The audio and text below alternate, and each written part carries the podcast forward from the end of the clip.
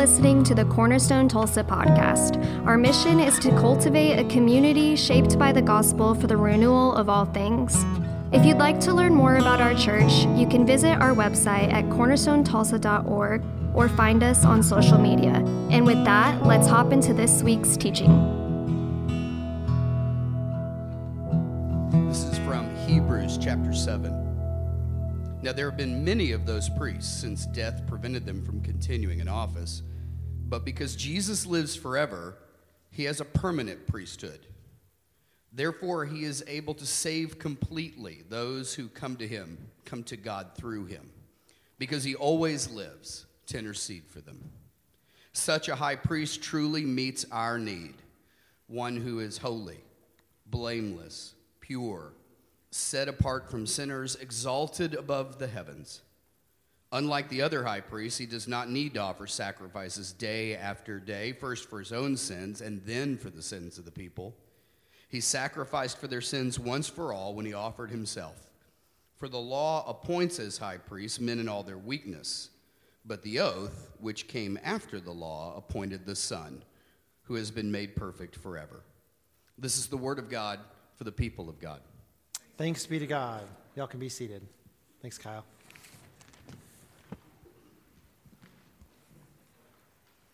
Well, before we reflect on the scriptures that we've just read together, uh, I want to share some news with you, some good news with you. I've been asking y'all for a couple of months to pray about three things for our church, three strategic things. Uh, one of those is we've been really blessed to rent this facility. It's a really great spot. It had an invisibility cloak over it for a good number of years. I don't know why no one else snatched it up. Uh, but we're praying about should we buy it? If we buy it, should we renovate it to support long term goals? And I'd ask you to keep praying about that. Uh, another thing I've asked you to pray for is we want to be a church that plants more churches in the years to come. And new things help reach new people. And we don't want to get, you know, set in our ways and get all crusty as a congregation. And having kids will keep things fresh. And so uh, we want to be a church that launches more churches in the years to come. But the third thing that I've been asking you to pray for is to help find a, another pastor teammate to join our staff. And um, we, we listed a position a little over a year ago. Uh, some of you may have seen me put that out there on social media.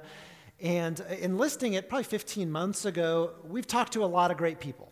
I mean, a ton of, a surprising number of people have thrown their name in the hat for a role, but it just hasn't felt like the right person has come. That the Lord doesn't seem like there's been a, like the Lord has elevated a person. And so, uh, you know, I, I can be a, a, guy who gets really excited about stuff and obsess, and then when nothing happens, I get a little disappointed. And so I've, I've ridden the waves a little bit over the last year. Um, we've, we've tried listing the job in different ways and talking about it, getting it out there in different ways, and nothing's really happened. And it's been frustrating to me. It feels like um, one of the ways I've learned to discern the Lord's voice in my life is it feels like there are, the Lord gives me a couple steps all at once. There will be nothing, and then it's like confirmation from multiple angles that we're going in the right direction. But this year hasn't been like that at all. It feels like I'm trying to pull down the paving stones from heaven uh, to no avail until this summer. And this summer, we, we threw the job out there again. It's kind of like, you know, the disciples casting the nets on the other side. It's like, all right, it's probably not going to do anything. And all of a sudden, we started talking to these great people, including one from the great state of Texas. I don't know if anybody cares about that. but we got into a conversation with, um, with a family, and I'm really happy to share that we have made a hire, thanks be to God.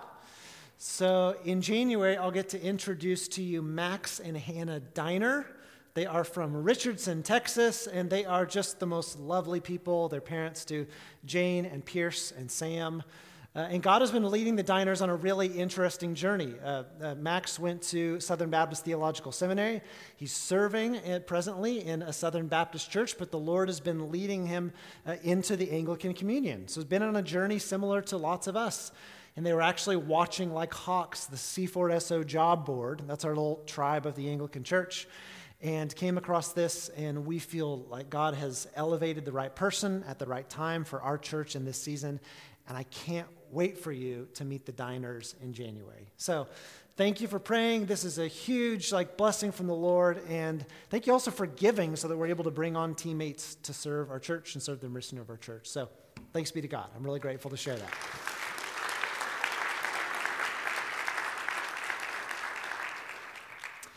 Okay, so Hebrews chapter 7. You may I'm going to walk through uh, about half of this passage real close if you want to keep your text open this morning. We're in a technical part of this book where the author of Hebrews is comparing and contrasting the Levitical priesthood, it's like the priesthood that God set up set up under the Mosaic covenant, comparing and contrasting that with the priesthood of Jesus. Now, like, what is the ministry of a priest? A priest represents the people to God and the God, God back to the people. In St. Augustine, in commenting on this text, he notes that whenever you're talking about priests, you're talking about sacrifices. And Augustine said four things need, are to be considered in every sacrifice by whom the sacrifice is offered, to whom it is offered, what is offered, and for whom it is offered. And as we think about the Old Testament and the, the sacrificial system set up by God and given to Moses, we remember how in the, the Levitical priesthood, sacrifices are made by human beings, by the tribe of Levi, set apart.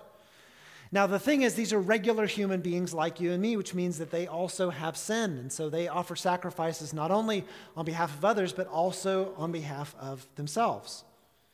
Those sacrifices, of course, are made to God to honor the Lord and also to atone for their sins.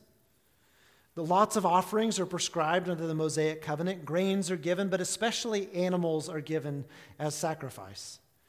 And the sacrifice is given in the Old Covenant uh, on behalf of ethnic Israel so that they would be able to draw near uh, to God, to have their sins forgiven. All of this is prescribed by God to Moses. So, as the text begins in verse 23, the author reminds us that um, because all of these priests in the past have just been regular people like you and me, set apart, but you know, prone to death, there have been a lot of them.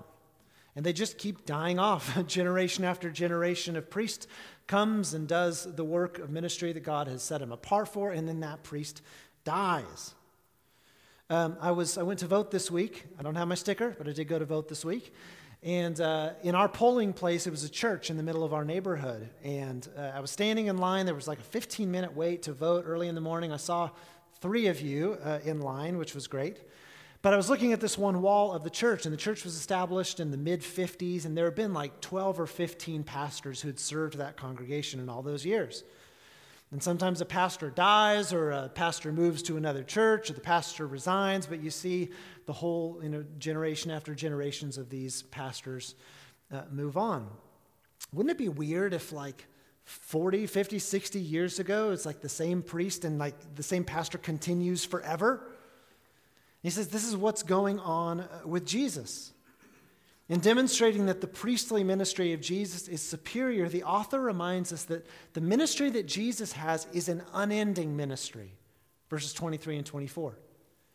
Now, there have been many priests since death prevented them from continuing in office, but because Jesus lives forever, he has a permanent priesthood.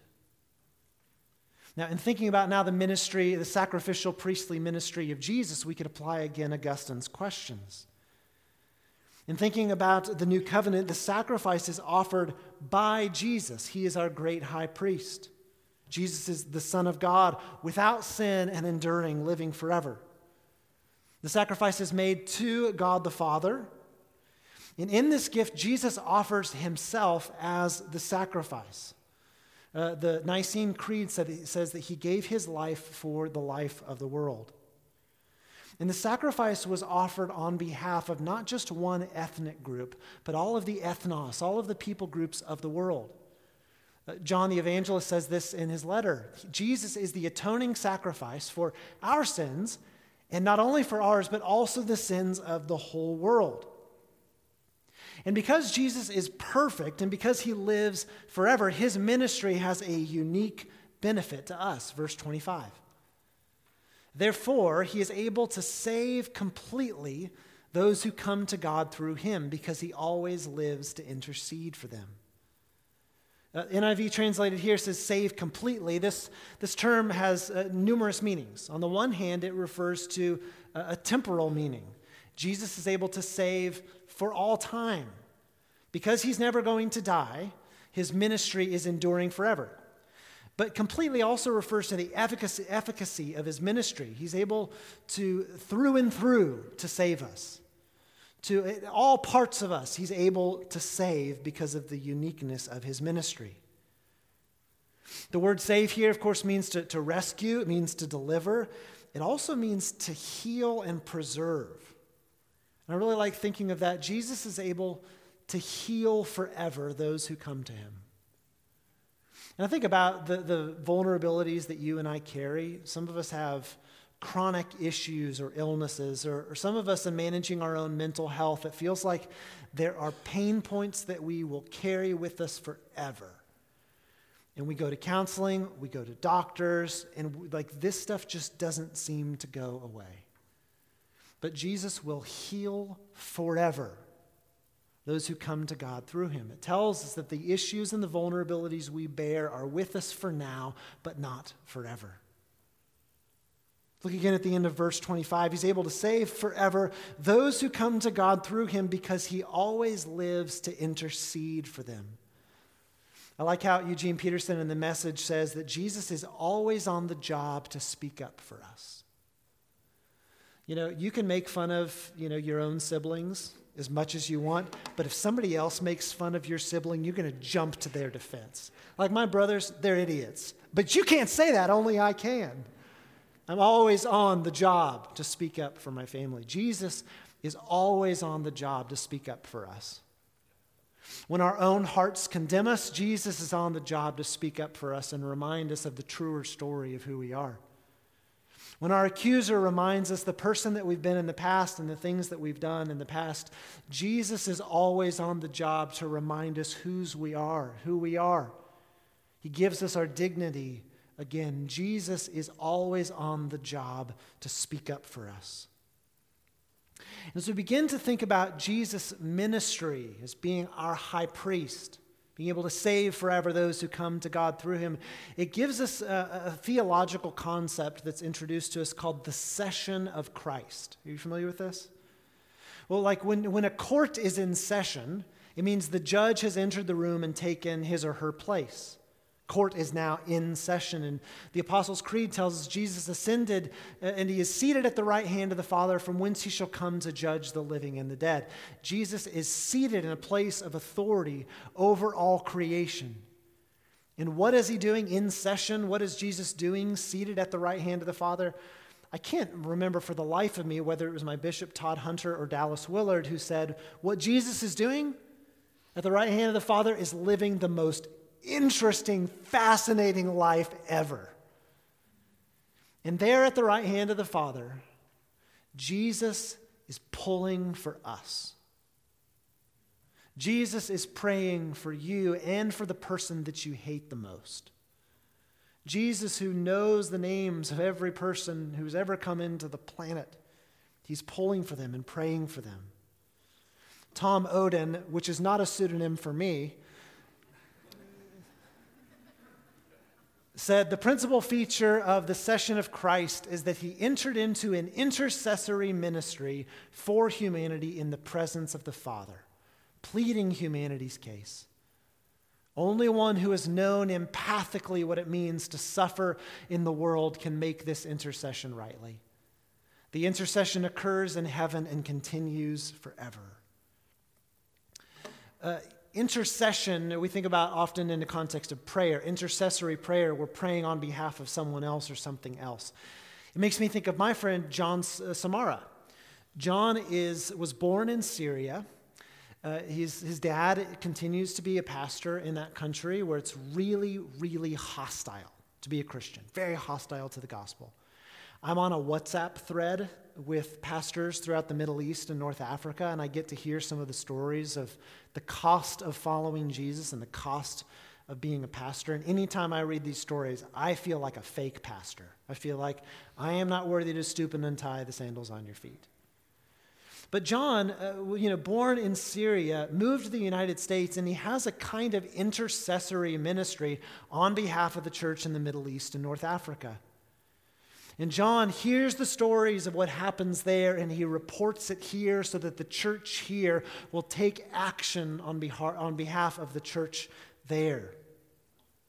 And as a result of John's advocacy work, John's intercessory work, if you will, our little church has gotten involved. We, I don't even know if you know this, We helped fund uh, the launch of a school in the Bekaa Valley in Lebanon for Syrian refugees who are living in like little tent settlements.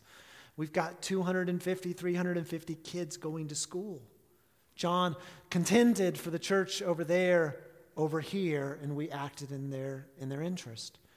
We're paying the salary of a couple of pastors uh, who, are, who are working in a, a, difficult spot in the Middle East and North Africa. We're partnering with uh, people in actually new countries. I had a conversation with some people uh, moving to a Middle Eastern country this week.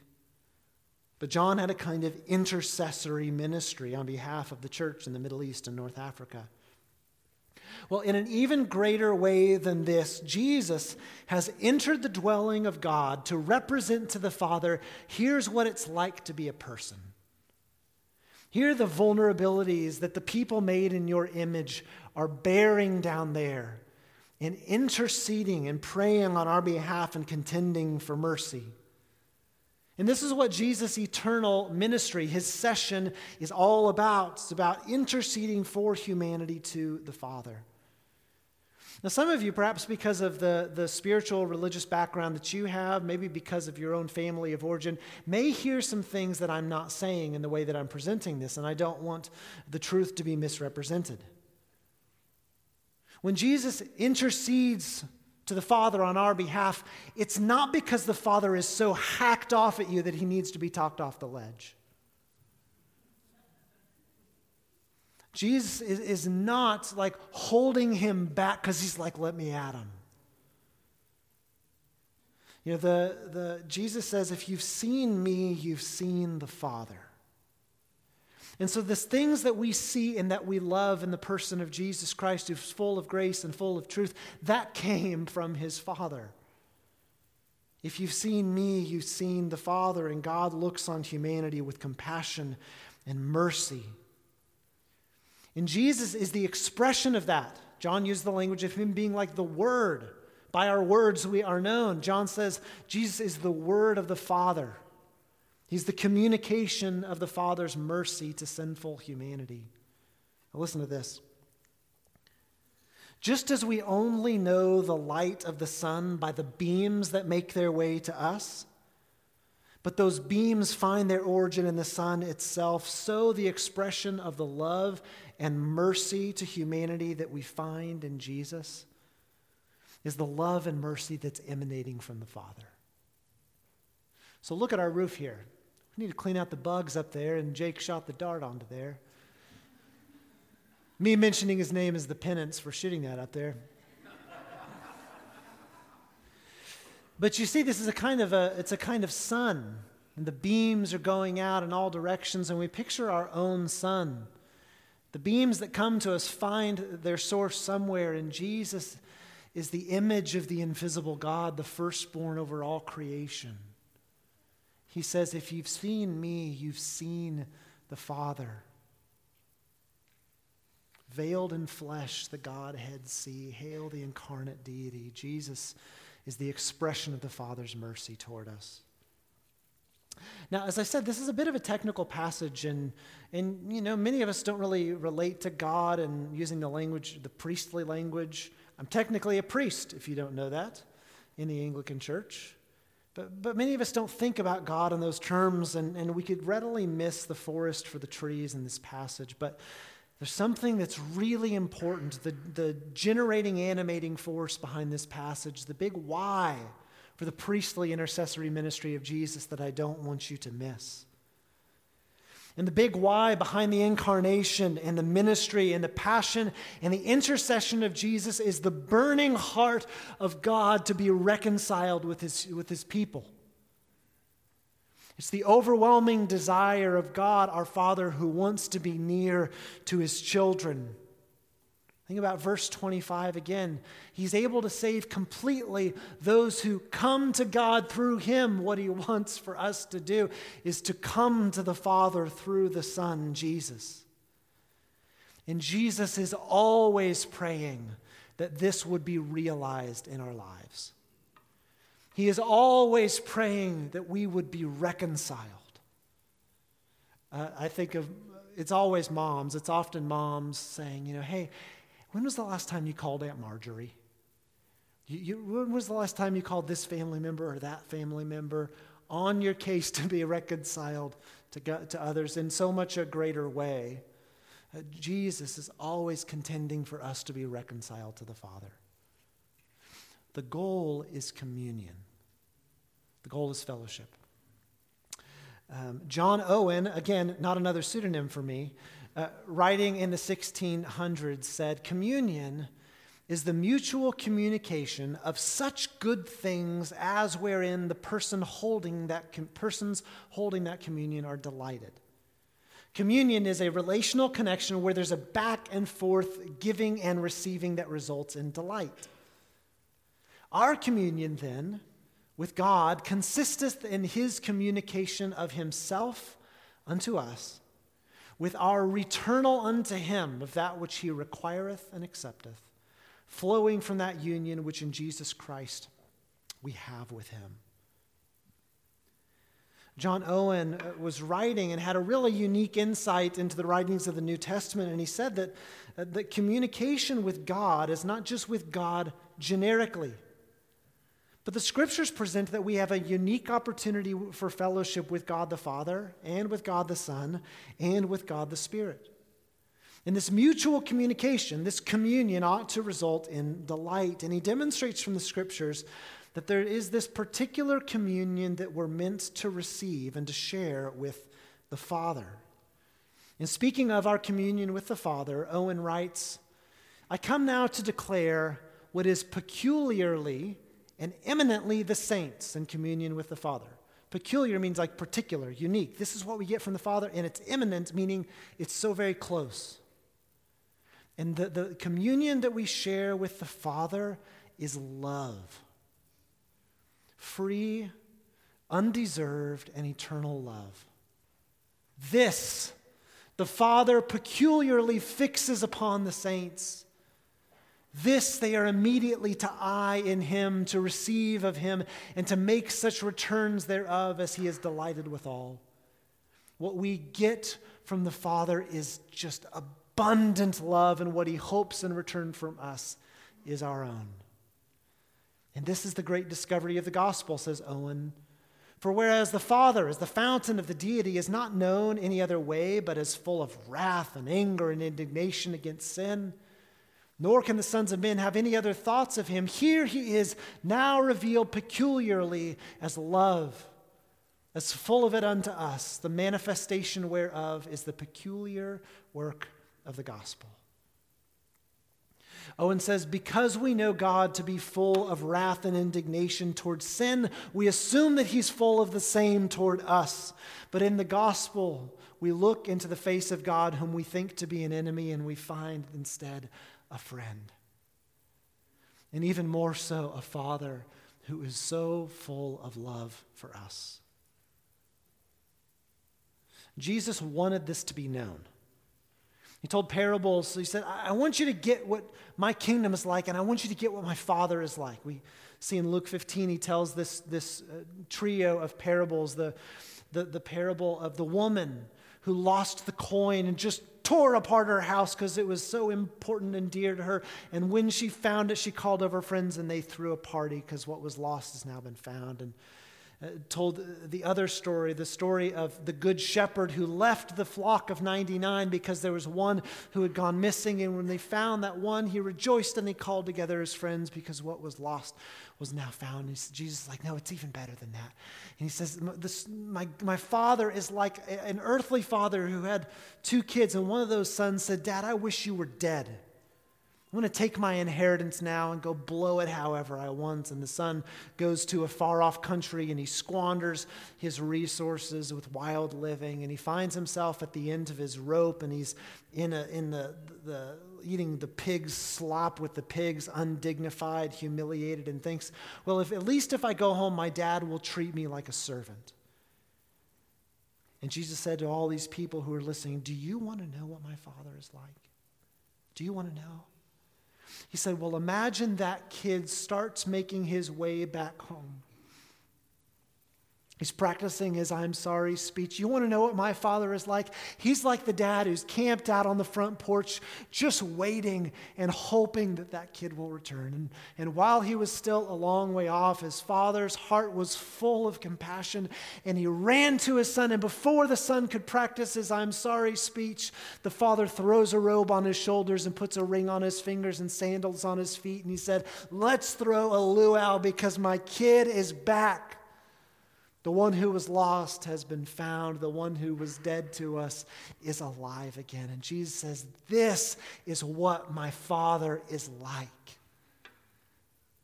Jesus is the communication of the mercy and the love that generates and emanates from the heart of the Father. The communion that we're meant to share with the Father through the Son is that of love.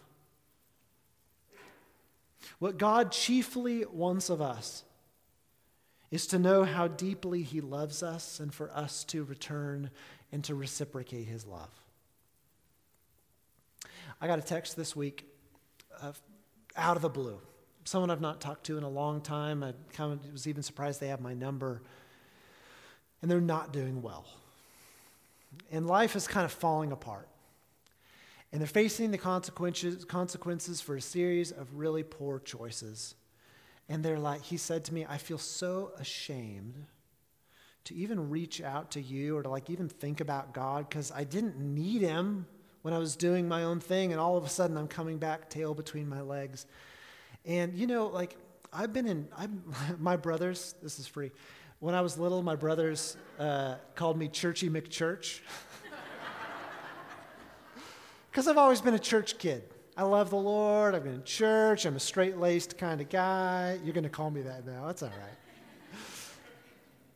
you know, and I graduate Christian high school. I go to Christian college, and I go to Christian seminary. And like, I breathe the oxygen of like church and God and all this stuff. And sometimes I forget, oh, to not know that. I've grown up with mom and dad who loved me. You take that for granted until you realize no, not everyone has that kind of implicit approval that they inherit. And, and for us to talk about the love of God might be something that's like, yeah, yeah, yeah, yeah. Until you have these moments where you realize, like, oh, there are so many people who don't have an anchored and established sense of self because they, they don't know how deeply the Father loves them. The Catechism of our church asks the question what is the way of death? And the answer is the way of death is a life without God's love and Holy Spirit. A life controlled by things that cannot bring me eternal joy, leading only to darkness, misery, and eternal condemnation. And I'm reminded this week there's so many in our world, perhaps even in here, who are walking in the way of death. I mean, that you're walking without the Holy Spirit dwelling on the inside of you, reminding you of the good stuff that Jesus has said, the good stuff that Jesus is doing in you, put, like bringing fruits and gifts out of your life. There are people who live without knowing how deep the Father's love is for us.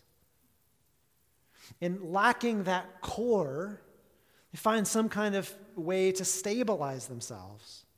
Sometimes it looks like growing in addictions to things that cannot bring eternal joy, and it leads to darkness and, and misery. Makes me think of that old Keith Green song that probably four of us in this room will know. How can they live without Jesus?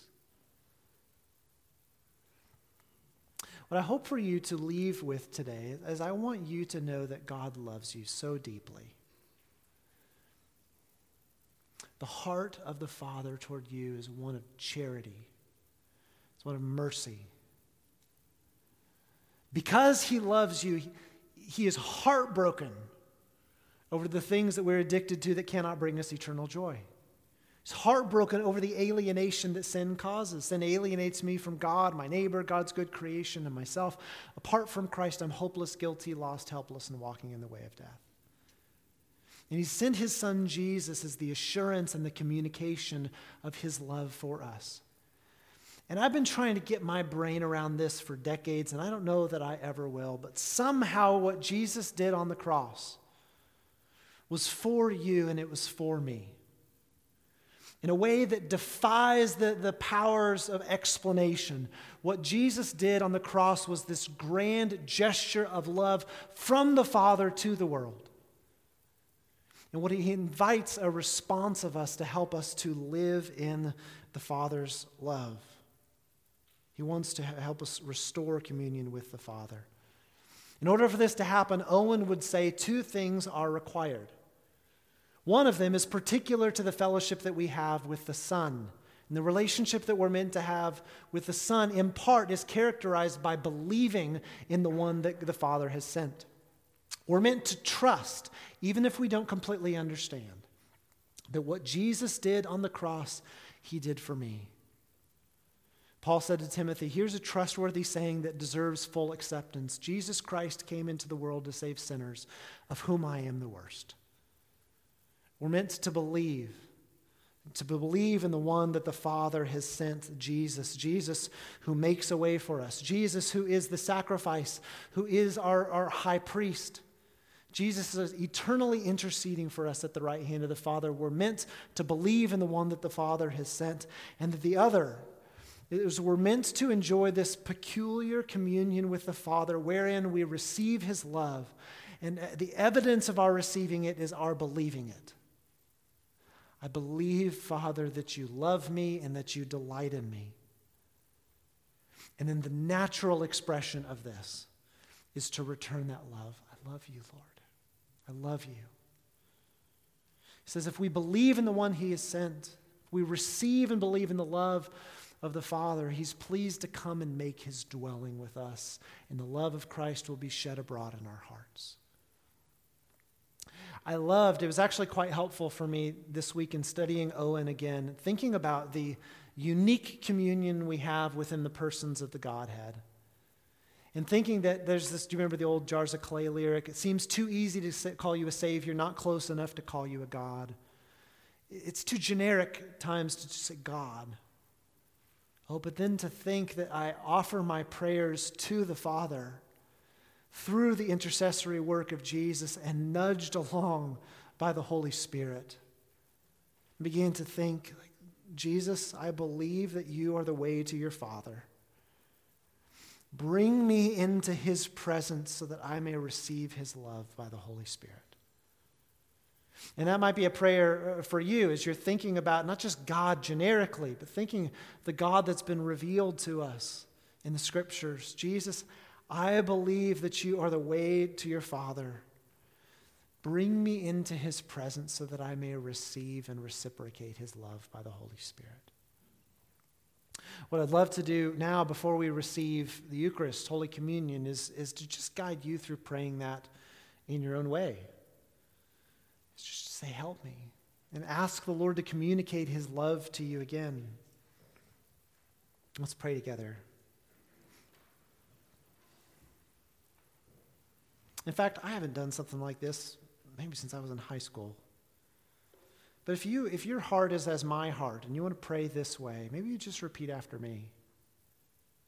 Jesus, I believe that you are the way to your Father. Bring me into his presence that I may receive his love. Amen. Our Father, we, we thank you that you were not content to let us live forever in an alienated state. If I, Lord Jesus, forgive me if I could take your parable what you've done in your incarnation is, is you, the Son of the Father, have gone to the far off country to find and rescue the prodigal and to remind the prodigal of the Father's heart that's full of love. Thank you, Lord Jesus, that in our, in our doubt, in our insecurity, you speak a word of love over us. We need only to look back to the cross and remember, for God so loved the world and so loved me that he gave his Son. Any who'd believe in him would not perish, but have life in the age to come. Thank you, Lord Jesus, that as we look into your face and we expect disappointment or we expect wrath, we see instead a loving Father who's eager for us to come home. See what great love the Father has lavished on us that we would be called children of God. And Lord Jesus, as we consider your ministry today, we, we hear the words of Paul in 2 Corinthians 5 urging us be reconciled to God. It's safe to come home. You don't even have to work so hard on your I'm sorry speech. But come and receive my love and live in my love and let my love transform you. Jesus, we are here today, we're asking you to make your presence known and to assure us of the love of the Father. And I pray that you'll do it as we receive communion. Pour out your Spirit on us gathered here and on these gifts of bread and wine. Make them be for us the body and the blood of Christ, that we may be for the world the body of Christ redeemed by his blood. Assure us of the love of the Father and give this to us not only for our sake, but for the sake of those who do not yet know, through whom we might be a communication of the mercy of God. Lord Jesus, we love you and we honor you. Pray that you'd hold us in the strength of your prayers and bring us into communion with the Father by the Spirit.